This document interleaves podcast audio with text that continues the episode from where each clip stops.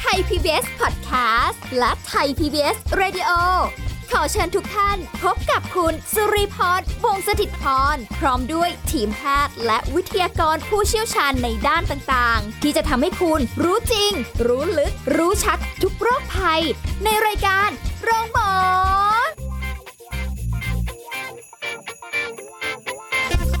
สวัสดีค่ะ คุณผู้ฟังค่ะ ได้เวลาแล้วกับรายการโรงหมอค่ะ ถึงเวลาที่เรามาพบกันพร้อมกับสาระดีๆ รอคุณผู้ฟังกันอยู่แล้วนะคะจำๆทุกวันเลย พร้อมกับสุรีพรค่ะ วันนี้เราจะคุยกับผู้ช่วยศาสตราจารย์ ดร เอกราชบำรุงพืช จากวิทยาลัยการแพทย์บูรณาการ มหาวิทยาลัยธุรกิจบัณฑิตค่ะ สวัสดีค่ะอาจารย์ค่ะ ครับ สวัสดีครับผม คุยกันเรื่องของการควบคุมน้ำหนักในผู้สูงอายุกันสักหน่อยค่ะอาจารย์ เพราะว่าครับ ช่วงเวลาแบบนี้นะคะ ก็หลายคนเริ่มเข้าสู่ช่วงวัยเกษียณ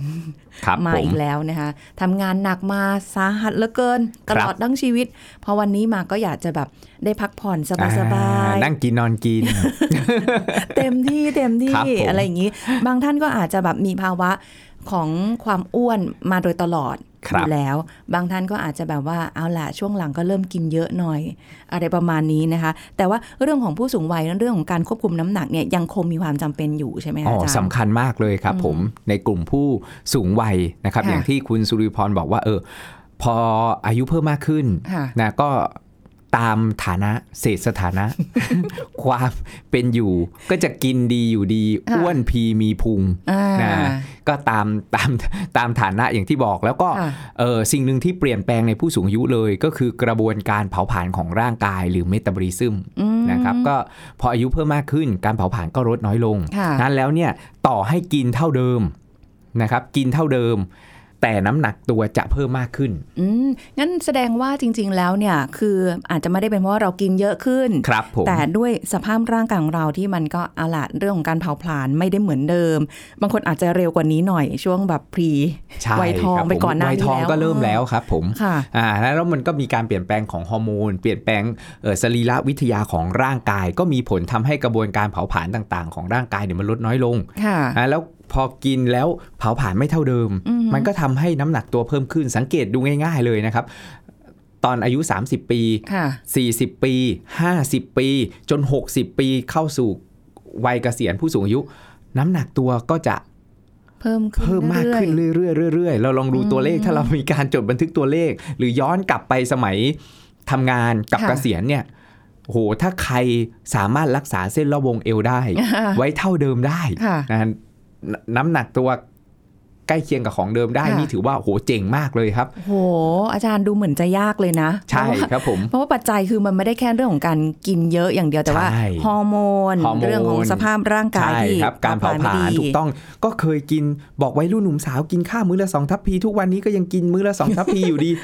แต่การเผาผลาญมันลดน้อยลงไงครับค่ะมันก็เหลือเป็นพลังงานส่วนเกินที่เก็บสะสมเป็นไขมันต้นแขนต้นขาหน้าท้องช่องพุงโอ้โหอาจารย์ทำไมมันเป็นกรอนกันใช่ทำให้ทำให้อ้วนพีมีพุงค่ะแล้วก็ตามมาด้วยโรคเรื้อรังต่างๆนะครับเพราะผู้สูงอายุส่วนใหญ่ก็มาเป็นชุดคืออ้วนมันดันดื้อหนีไม่พ้นค่ะนะครับคืออ้วนอ้วนลงพุงค่ะนะถ้าเป็นผู้สูงอายุทั้งเพศชายเพศหญิงหมดเลยนะครับ อ่าเหมือนกันหมดเลยอืมนะบางคนก็อวบระยะสุดท้าย ที่แบบนี้นะเรามีความเท่าเทียมกันระหว่างชายหญิงใช่อ้วนใช่ไหมครับค่ะอ่ามันไขมันในเลือดสูงอ่านะสังเกตผู้สูงอายุส่วนใหญ่เนี่ยไขมันในเลือดสูงหมดเลย สะสมกันมานานสะสมกันมานานนะดันคือความดันโลหิตสูงค่ะอ่าแล้วก็ดื้อดื้อต่ออินซูลินอ๋อน้ำตาลในเลือดสูงค่ะอ่าแล้วก็จะเป็นครบชุด อ้วนมันดันดื้อแล้วแต่ว่าอยากที่จะมีมากน้อยแค่ไหนโอ้โหอ่าอันนี้ก็ไม่ต้องสะสมไว้นะคะคุณผู้ฟังใช่บางคนแค่อ้วนเฉยๆอ้าวอันยังอย่างนี้ยังพอแบบเฮ้ยโอเคนะ ยังไม่มีโรคแทรกซ้อน ไม่มีความดันสูงไขมันสูงน้ำตาลสูงมาอ่าแต่ส่วนใหญ่ผู้สูงอายุเนี่ย จะเป็นมีโรคประจำตัวกันแทบทั้งสิ้นค่ะนะถ้าใครไม่มีเลยนี่โอ้โหเดชะบุญ อาจารย์ต้องบอกอย่างนี้เลย คุณพ่ออาจารย์ผ่านไม่ได้ผ่านหรอกก็อยู่ในช่วงสวค่ะแต่เผอิญท่าน เคลียร์หมดแล้วอ่าเคลียร์โรคเหล่านี้ได้หมดนะจากจากมีทั้งอ้วนมันดันดื้อแล้วก็ยูริกสูงเป็นเกาต์ค่ะนะครับก็ปรับเปลี่ยนพฤติกรรมอาหารการกินการออกกำลังกายไลฟ์สไตล์อืมก็สามารถที่จะช่วยได้นะทุกวันนี้อ๋อก็ไม่ต้องไปนั่งกินยาเป็นกำๆแล้วไม่งั้นค่ะทั้งยาเบาหวานยาความดันยาไขมันโอ้จริงนะครับก็ยาโรคเกาต์อีกค่ะอย่างเงี้ยครับอะแล้วปรับเปลี่ยนพฤติกรรมนี่แหละ ช่วยได้ งั้นแล้วผู้สูงอายุเรื่องของอาหารการกินเป็นสิ่งสำคัญค่ะเนาะว่าจะช่วยในการควบคุมน้ำหนักตัว นี่พอพูดถึงเรื่องกินปุ๊บปัญหาผู้สูงอายุคืออะไรครับ ฟันไม่ค่อยฟันดีฟางไม่ดีเออการย่อยการบดเคี้ยวไม่ดี โอ้โหค่ะมันเหมือนปรากฏการณ์ผีซ้ำด้ามพลอยค่ะการเผาผลาญก็ลดน้อยลง อย่างที่ ชชาวบ้านชอบพูดนะว่าโอ้โหแก่แล้วไม่มีอะไรดีเลยนะมักินอะไรก็ไม่อร่อยเออกินอะไรก็ไม่อร่อยใช่แล้วพอกินเข้าไปปุ๊บร่างกายก็ดูดซึมเอาไปใช้ไม่ดีการค่ะย่อยก็ไม่ดีกินเข้าไปท้องอืดท้องเฟ้อเลอเหม็นเปรี้ยวนู่นนี่นั่นโอ้โหสารพัดค่ะนะแล้วน้ำหนักตัวก็ขึ้นง่ายกินนู่นนี่นี่หน่อยก็ขึ้นแล้วค่ะอ่ามันก็กลายเป็นว่าเฮ้ยน้ำหนักขึ้น แต่สารอาหารบางตัวอาจจะขาดค่ะอ่าเออกระดูกถึงใช่พรุนใช่ถึงบางอย่างเงี้ยครับอืมอ่าก็มีผลเรื่องของแคลเซียมเรื่องของวิตามินดีค่ะกลายเป็นว่า มีปัญหาทั้งขาดและเกินในผู้สูงอายุ โอ้คือขาดก็พอทำเนาแล้วเกิน แล้วก็ยังเอามาคืแบบน้ำตาลเกินไขมันเกินเห็นไหมครับ ก็ไม่ดีสักอย่างเลย ไม่แต่อาจารย์คือจริง ๆ เชื่อว่าหลายคนก็มีความรู้สึกว่าแบบโอ้ยจะไปเอาอะไรกับชีวิตนักหนาล่ะก็เดี๋ยวก็ เดี๋ยวก็ตายแล้ว เดี๋ยวก็อะไรแล้วอ่ากินกินไปเถอะคิดอย่างนั้นไม่ได้เพราะทุกวันนี้อายุไขเฉลี่ยของผู้สูงอายุประเทศไทยบ้านเราเนี่ยค่ะอยู่ประมาณเอ่อ78ปีอ่าเซซะว่า 80 ปีอ่าฮะอ่าคนอายุยืนขึ้น อุ้ยจากเมื่อก่อนก็น่าจะประมาณแค่ 60ใช่กว่าๆเจ็ดใช่สิบครับเนาะเจ็ดสิบขึ้นมาอีกเห็นไหมครับอ๋อก็เถิบขึ้นมาร่วม 10 ปีค่ะอ่าเพราะวิวัฒนาการทางการแพทย์ ความก้าวหน้าทางการแพทย์ และค่ะคนใส่ใจดูแลสุขภาพเพิ่มมากขึ้นอืมก็ทำให้ประเทศไทย ในปีหน้าเนี้ยก้าวเข้าสู่สังคมผู้สูงอายุอย่างที่คุณสุริพรบอกว่าเฮ้ยปีหน้าเราจะมีผู้สูงอายุเนี่ยถึง 20%โอ้เริ่มเข้าสู่เต็มรูปแบบ เพราะว่าตอนนี้อาจารย์เริ่มเห็นตามโซเชียลมีเดียแล้วนะครับผมเขาขึ้นมาเลยว่าเนี่ยเราทำคอนโดสำหรับผู้สูงอายุใช่แล้วนะ รองรับเลยถูกต้องมีครับอะไรผมอยู่ในนั้นบ้างเอออ่าเราจะต้องมีอายุเท่าไหร่ถึงจะไปจับจองได้อันนี้อันนี้เริ่มเตรียมตัว เตรียมตัวไว้แล้วลงไปบ้านปลายฉันจะไปอยู่ตรงนั้นแน่ๆใช่เลยก็คือผู้สูง ผู้สูงอายุก็จะจะจะจะมากขึ้นนะแล้วตลาดที่เกี่ยวข้องกับระบบการดูแลสุขภาพ ผู้สูงอายุเพิ่มมากขึ้นใช่นะแต่ว่าใช่เราก็ไม่ใช่ว่าเฮ้ยจะพึ่งพาตรงนั้นอย่างเดียว เราค่ะเองก็จะต้องดูแลตัวเองด้วย อันนั้นค่ะคือเป็นตัวปัจจัยเอื้ออันหนึ่งนะที่เราอาจจะแบบมีสภาพแวดล้อมที่ดีนะค่ะก็คือผู้สูงอายุต่อให้แบบเดินเหินไม่สะดวกนะเขาก็ทำเอ่อออกแบบ อาคารอือฮึที่อยู่อาศัยค่ะนะเพื่อให้ใช้ชีวิตความเป็นอยู่ได้เอ่อสะดวกขึ้นรองค่ะรับผู้สูงอายุ แต่เราอืมเองก็ไม่ ไม่ไปซ้ำเติมให้เราเป็นภาระค่ะให้มากขึ้นใช่นะครับใช่อะแล้วผู้สูงอายุก็ต้องเลือกรับประทานอาหาร โดยการควบคุมน้ำหนักตัวนี่เป็นเป็นเป็นสิ่งสำคัญเลยส่วนใหญ่ผู้สูงอายุน้ำหนักตัวก็เกินอย่างที่บอกค่ะอืมคือส่วนใหญ่อาจจะด้วยความที่คิดว่าก็ไม่เป็นไรหรอกเราก็กินกินไปก่อนเดี๋ยวถึงตอนนั้นเราค่อยมาดูแลตัวเอง กับบางคนก็บอกว่าก็ไม่รู้จะยังไงอะมันมีให้กินแค่เนี้ยฉันก็กินแค่เนี้ยจะให้ทำยังไงล่ะหรืออะไรแบบนี้นะคืออาจจะเป็น เขาเรียกว่าปัจจัยของแต่ละคนไม่เหมือนกัน ใช่ครับเขึ้นอยู่กับบริบท อันนี้ค่ะอาจารย์เข้าใจบริบทของครอบครัวบริบทของสังคมค่ะนะที่ที่ใช้ชีวิตอยู่แต่อย่างไรก็ตามเราก็ต้องกลับมาดูแล้วว่าเฮ้ยเรื่องอาหารการกินเรื่องน้ำหนักตัวเนี่ยของค่ะเราเกินเกณฑ์มากน้อยแค่ไหนค่ะซึ่งส่วนใหญ่แล้วถ้าเราประเมินว่าเราอ้วนไม่อ้วนเนี่ยคนส่วนใหญ่ก็จะใช้ตัวชี้วัดก็คือค่าดัชนีมวลกายค่ะใช่ไหมครับ หรือ BMI ว่าอ่าเอ้ยน้ำหนักตัวหารด้วยส่วนสูงเป็นเมตรยกกำลังสองนะเกินไหมถ้าคนในคนไทยเองเนี่ยค่ะ23 ขึ้นไปจนถึง 25 ถือว่าภาวะ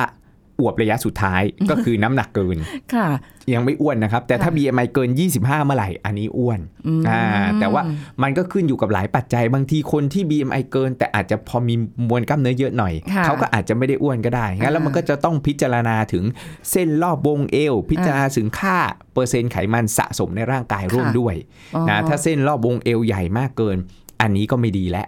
อ่าหรือ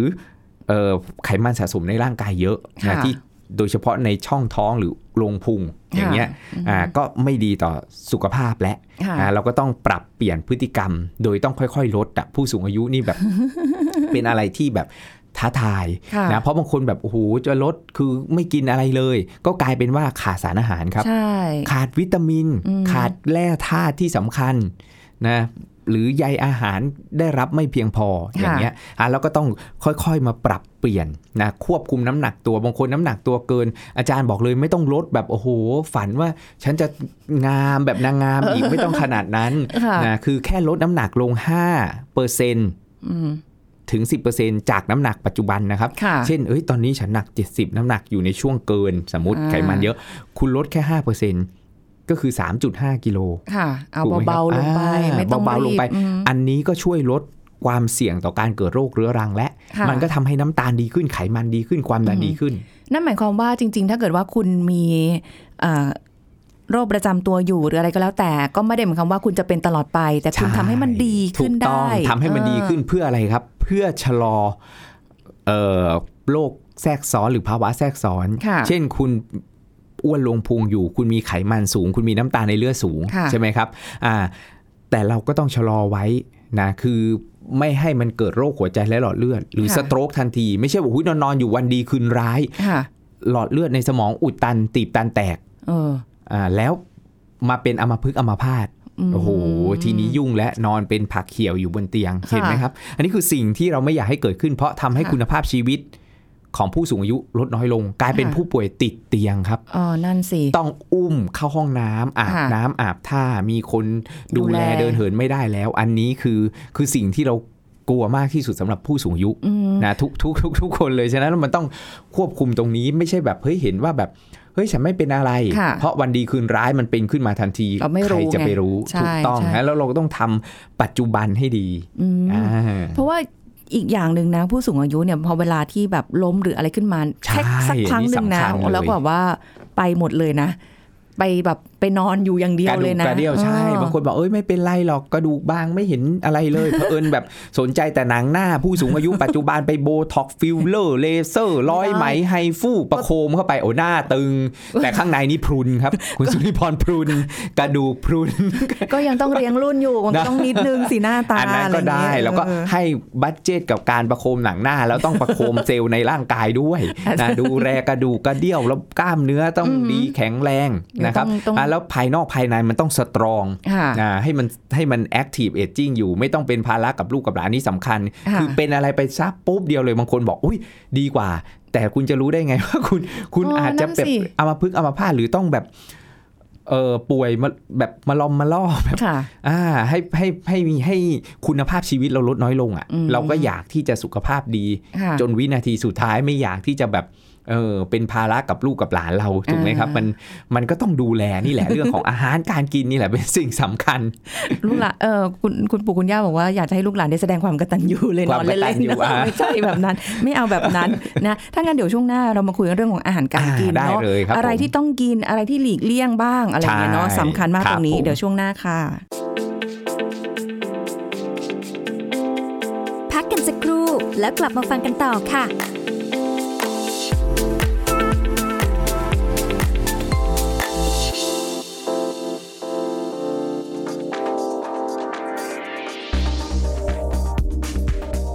ผู้ฟังครับมีรายงานข่าวพบผู้สูงอายุที่ใส่ฟันปลอมหลุดลงไปในคอ ซึ่งเป็นอันตรายมากนะครับ หากชิ้นส่วนของฟันปลอมหลุดลงไปในหลอดลมหรือทางเดินหายใจ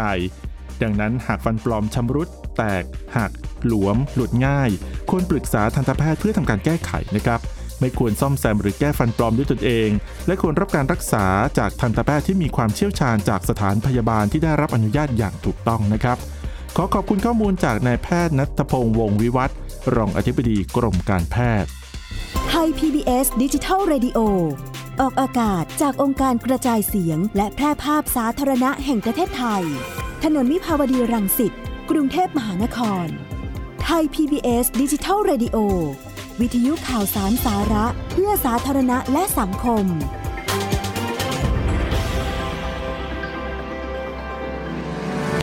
กำลังฟังรายการโรงหมอ รายการสุขภาพเพื่อคุณจากเรากลับมาพูดคุยกันต่อค่ะ คุณผู้ฟังคะคุยกันแบบสนุกสนานนะคะ แต่ว่าในชีวิตจริงบางทีก็ขำกันไม่ออกเนอะอาจารย์เนอะบางคนแบบว่าต้องอยู่ดูแลผู้สูงอายุอยู่ที่ครับบ้านผมแล้วก็แบบเออบางคนนอนติดเตียงนะคะดูแลทุกอย่างเลย บางคนก็อ่าต้องดูแลเรื่องอาหารการกินเป็นพิเศษ ปัจจัยเรื่องของฟันก็ไม่ค่อยดี กินอะไรก็ไม่ค่อยอร่อยนะครัคะบบางคนแถมอาจารย์บอกว่าหวานมันดันดื้อใช่ไหมอ่าอ้วนมันดันดื้อเอ้วนมันดิดันดื้อเนี่ยไม่ได้อื้อดื้ออินซูลินนะคะหมายถึงดื้อค่ะดื้อดื้อด้ต่วอยนิกับสัยลูกกับหลาน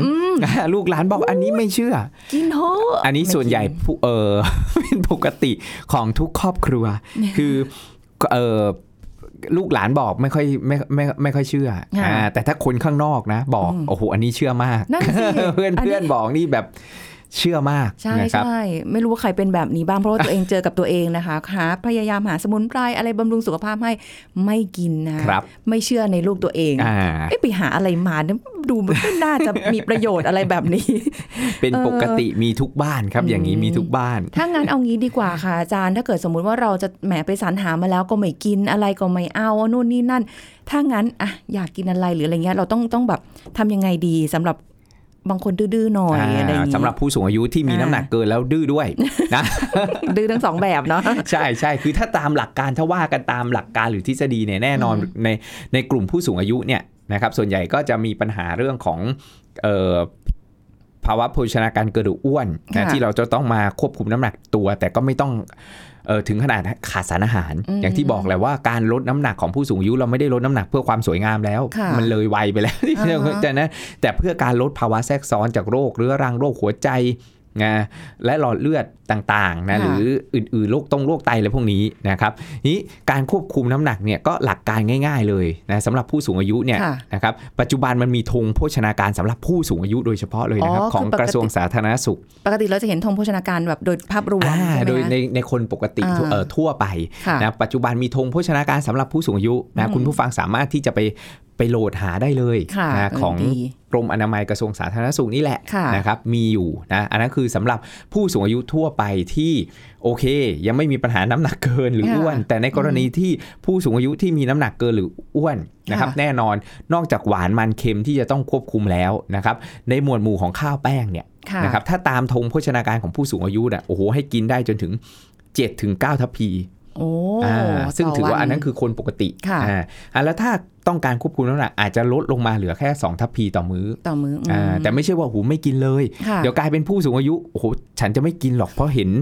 เออกินแบบ ketogenic diet กินแบบแป้งน้อยค่ะๆอ่ากลายเป็นไม่มีเรี่ยวไม่มีแรงอีกอืมนะครับแล้วก็ล้มง่ายสำคัญใช่ครับอ่าอ่าแล้วก็อาจจะมื้อหนึ่งเนี่ยสัก 2 ทัพพีค่ะนะครับแล้วก็เลือกเอ่อธัญพืชไม่ขัดสี อ่าจะเป็นข้าวกล้องเอยอะไรเอยทั้งหลายแหล่เนี่ยได้หมดเลยข้าวไรซ์เบอร์รี่ ข้าวสินเหล็กค่ะอ่าพวกนี้นะครับหรือกขอ43 ที่ควบช่วยควบคุมน้ำตาลในเลือดนะแล้วผู้สูงอายุเน้นพวกธัญพืชไม่ขัดสีอืมนะครับแล้ว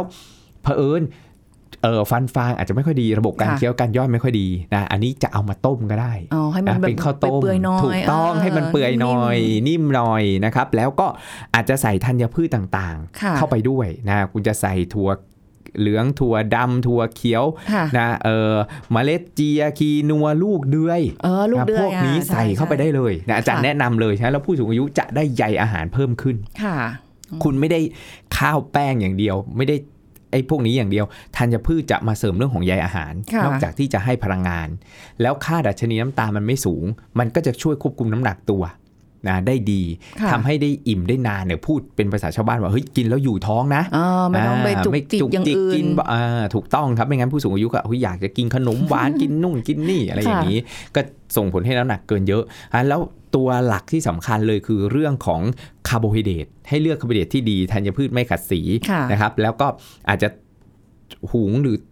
ต้มให้มันเปื่อยหน่อยน้ำเยอะค่ะหน่อยอืมอ่าสดน้ำอะไรถูกได้ต้องหรือบางคนเนี่ย อาจารย์หุงข้าวให้ลูกเอ่อข้าวญี่ปุ่นอย่างเงี้ยมันนิ่มโอ้มันนุ่มค่ะอ่าแล้วอาจจะใส่ธัญพืชเอ่อที่มันเปื่อยหน่อยต้มอะค่ะนะครับใส่เข้าไปอะแล้วมันก็จะช่วยเพิ่มโปรตีนให้ด้วยอืมอะแล้วโปรตีนก็สำคัญสำหรับผู้สูงอายุค่ะนะเพราะผู้สูงอายุส่วนใหญ่เนี่ยกล้ามเนื้อจะเหี่ยวรีบฟี่ฟอร์ทำให้มาเป็นคำขาดรวมโปรตีนอ่าฮะอ่าแล้วก็ไปสลายโปรตีนเอยสลายกล้ามเนื้อออกมา เมื่อสลายกล้ามเนื้อออกมา มันก็ทำให้กระบวนการเผาผลาญของร่างกายลดน้อยลงครับค่ะอะแล้วโปรตีนต้องเพียงพอ นี่โปรตีนผู้สูงอายุจะให้ไปกิน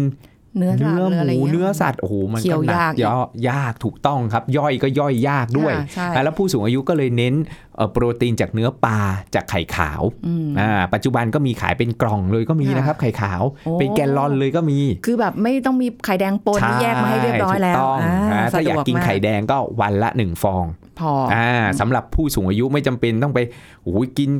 วันหนึ่งหลาย ๆ ฟองค่ะนะครับอ่าแล้วโปรตีนจะต้องถึงค่ะนะน้ำหนักตัวหนึ่ง หนึ่งเอ่อหนึ่งกิโลต้องมีโปรตีนเนี่ยสักหนึ่งกรัมค่ะของน้ำหนักตัว 1กิโลอือฮึอะแล้วคุณจะได้จากพืชจากได้จากสัตว์ ก็คือเน้นเนื้อขาวก็คือค่ะเนื้อปลาไข่ขาวค่ะนะครับอกไก่อะไรพวกนี้อ๋อนะพยายามแบบว่าหมูสามชั้นเนื้อเออไส้กรอกหมูยอกุนเชียง พยายามเลี่ยงเลี่ยงๆเลย โอ้อาจารย์นะอันเนี้ยคือเห็นมาเลยแหละ แล้วก็แบบว่าด้วยความที่ทำกับข้าวให้ลูกกินไงครับใช่ไหมผม แม่ก็กินด้วยไงลูกกินอ่าของทอดของมันนู่นนี่นั่นคือแบบเห็นนั่นแล้วแหละบางแล้ทีวเดี๋เรายวแบบลูกก็จะเป็นเหมือนแม่เห็นไหมเพราะว่าเนี่ยต้องเตรียมตัว เราต้องเตรียมตัวกันตั้งแต่นะเนิ่นๆนะคะ อาจารย์แล้วอย่างเงี้ยคือแบบว่าผู้สูงอายุอะด้วยความที่มีในช่วงแบบอ่าตอนช่วง 60 ก็มี 70แล้วแบบบางคน 80 หรือ 70 ปลายปลายๆ80เนี่ยการกินเขาจะเหมือนกับคนในแบบสูงอายุตอนแบบ 60 หรืออะไรอย่างงี้ด้วยไหมคะ จริง ๆ แล้วเนี่ยมันต่างกันครับอืม เพราะว่าความต้องการพลังงานและสารอาหารมันก็จะเปลี่ยนแปลงไปตามสภาวะสุขภาพค่ะนะในกรณีของคนอ้วนอย่างที่ที่บอกแหละว่ามันก็ต้องพลังงานเนี่ยเขาเกินมานะเราก็ต้องควบคุมค่ะนะครับให้มันให้มันไม่ให้มันเกินอืมนะแต่ว่าสารอาหารมันก็ต้องครบด้วย อย่างที่ค่ะบอกข้าวมื้อละสองทัพพี เลือกไม่ขาดสีโปรตีน ต้องเพียงพอหรือเนื้อสัตว์เนี่ยอ่ามื้อละสองช้อนโต๊ะค่ะอ่าต้องสำหรับโต๊ะอ่าสองช้อนโต๊ะเป็นอย่างน้อยนะครับค่ะอ่าอ๋อ เพราะอย่างน้อยนั้นแล้วเนี่ยสองช้อนโต๊ะถึง 3 ช้อนโต๊ะ แต่ถ้าค่ะกินปลาเนี่ยคือกินไปได้เลยอืมนะครับจะมื้อละครึ่งตัวก็ได้ค่ะอ่าแล้วก็เนื้อสัตว์อื่นๆนะครับอ่าอย่างน้อยเนี่ยสองสามช้อนโต๊ะนะครับธัญพืชอื่นๆ แล้วก็นมก็เป็นค่ะแหล่งของโปรตีนเหมือนกัน แต่อ่าผู้สูงอายุส่วนใหญ่ก็ย่อยน้ำตาลในนมยาก เราก็เลยแนะนำเป็นนมอัลมอนด์นมถั่วเหลืองอะไรต่างๆ ก็ได้ค่ะนะครับซึ่งตอนแล้วนี้มีก็ขายอยู่ถูกต้องแล้วหมวดหมู่อีกหมวดหมู่หนึ่งที่สำคัญมากนอกจากคาร์โบไฮเดรตโปรตีน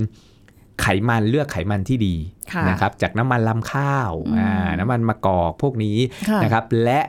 ใยอาหารที่จะช่วยควบคุมน้ำหนักตัวได้เลยนะครับอ่าจากพืชผักผลไม้ค่ะอ่าแล้วผู้สูงอายุเนี่ยผักเนี่ยอย่างน้อยในแต่ละมื้อนะครับอ่าอย่างน้อยมื้อละหนึ่งทัพพีค่ะเป็นอย่างน้อยอืมต้องมีอ่าทุกในมืส่วนออืมของผักและผลไม้ค่ะมื้อหนึ่งนี่หนึ่งส่วนค่ะอ่าอย่างน้อยเนี่ยหนึ่งส่วนนะแล้ว พูดง่ายๆว่าเฮ้ยผักสักหนึ่งกำมือ ผลไม้สักหนึ่งกค่ะำในแต่ละมื้อเป็นประจำเป็นประจำทุกมือ้ออมนะครับ มันก็จะช่วยนะในการที่จะได้รับใยอาหารให้ค่ะเพียงพอในแต่ละวันอ่านะว่าผักกำหนึ่งได้ไหมมื้อนี้ ผลไม้กำหนึ่งได้ไหมแล้วให้มันหลากสีค่ะแล้วพยายามเลือกไอ้ผักเนี่ยอาจารย์ไม่ค่อยกังวลอะไร แต่ผลไม้เนี่ย ค่อนข้างกังวล เพราะผู้สูงอายุก็จะไปเลือกอะไรครับ อ๋อผลไม้กำหนึ่งอะทุเรียนภูหนึ่งเลย อาจารย์บอกกำลังดีกำหนึ่เลยงอ่าหรือลำยงลำไยลำไยอย่างนี้อ่าลิ้นจี่ขนุนอะไรอย่างนี้หวานๆผลไม้หวานทั้งนั้นจัดอย่างเงี้ยค่ะฟาดทิ้งครึ่งโลอย่างเงี้ยมันก็แบบโอ้โหวันนี้มื้อนี้ครบแล้วอย่างอาจารย์บอกมันก็ไม่มันก็ over ไปไงครับ มันเพลินนะกินใช่ของก็ของอร่อยมันคือมันมีแต่แบบอย่างเงี้ยแหละ กินอย่างอื่นมันจะไม่อร่อยไงใช่อาจารย์เออแล้วเนี่ยพวกเนี้ยมันจะช่วยได้ค่ะนะเราเราอย่าไปแบบซีเรียสมากนะเพราะว่าบางคนบอกอุ้ยต้องนับแคลอรี่แคลอรี่อะไรอย่างนี้ ไม่ต้องนับแคลอรี่ แต่ขอให้คุณเนี่ยรับประทานเอ่อเลือกคาร์โบไฮเดรตที่ดีค่ะโปรตีนที่ดีไขมันที่ดีอืมอ่าแล้วก็ใยอาหารจากพืชผักผลไม้ให้เพียงพอผลไม้ค่ะไม่หวานจัด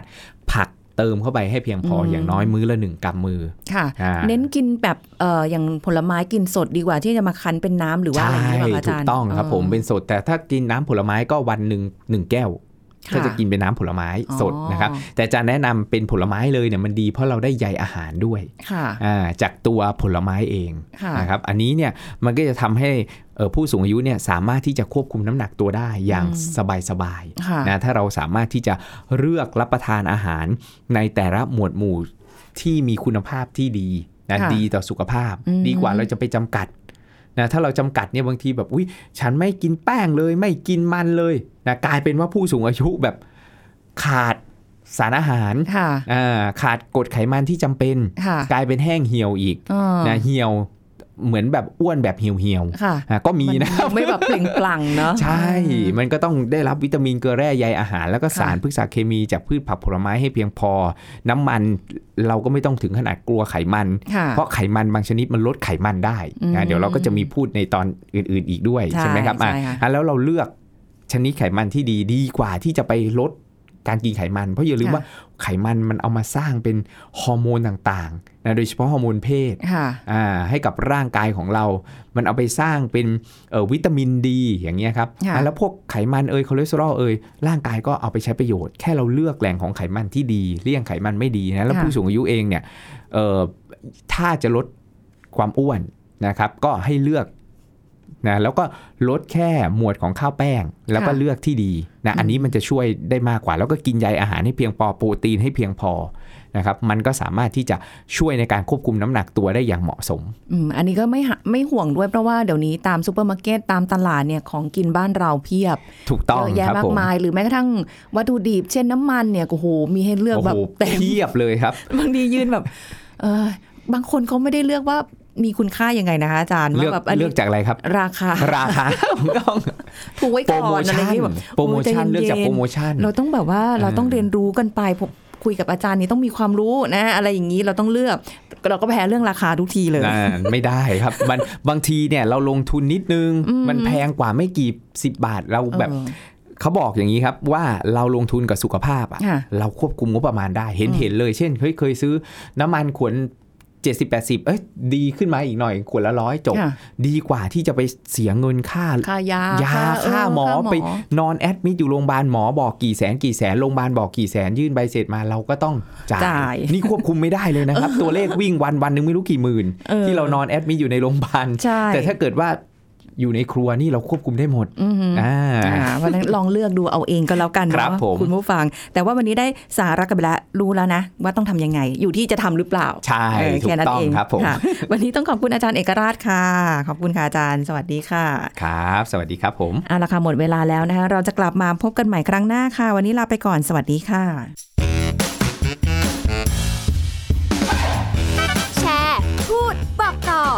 รายการโรงหมอได้ทุกช่องทางออนไลน์ เว็บไซต์ www.thaipbspodcast.com แอปพลิเคชัน Thai PBS Podcast Facebook Twitter Instagram Thai PBS Podcast และฟังได้มากขึ้นกับพอดแคสต์โรงหมอ ที่ Apple, Google, Spotify, SoundCloud และ Podbean ทุกเรื่องทุกโรคบอกรายการโรงหมอ